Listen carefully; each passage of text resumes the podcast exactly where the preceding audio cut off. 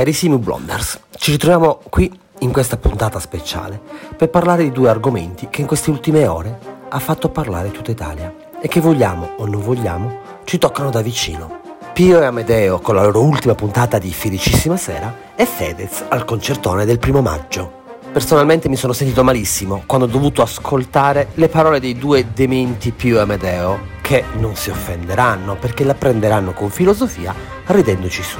L'ignoranza con cui hanno chiuso la loro trasmissione, inutile e di opinabile gusto, è disarmante.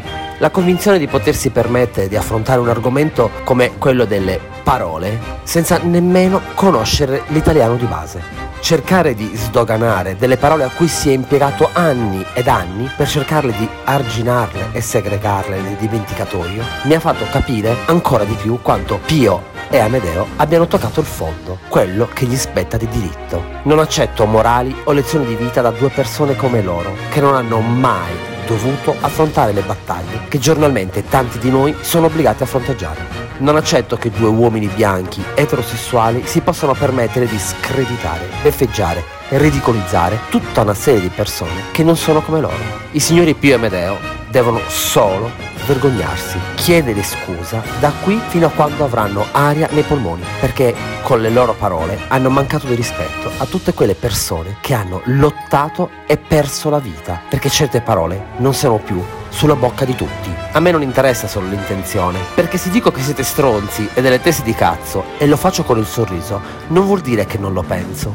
Dall'altra parte un plauso per Fedez, che come ci ha abituati in questi anni, ci ha messo la faccia. Ha sfidato il potere, quello politico, quello degli ipocriti, quelli del volemose bene, ma ognuno a casa propria. Come aveva fatto qualche settimana fa su Instagram Tommaso Zorzi, ha fatto nomi e cognomi di coloro che dovrebbero rappresentare chi li ha votati, ma che in realtà rappresentano solo loro stessi.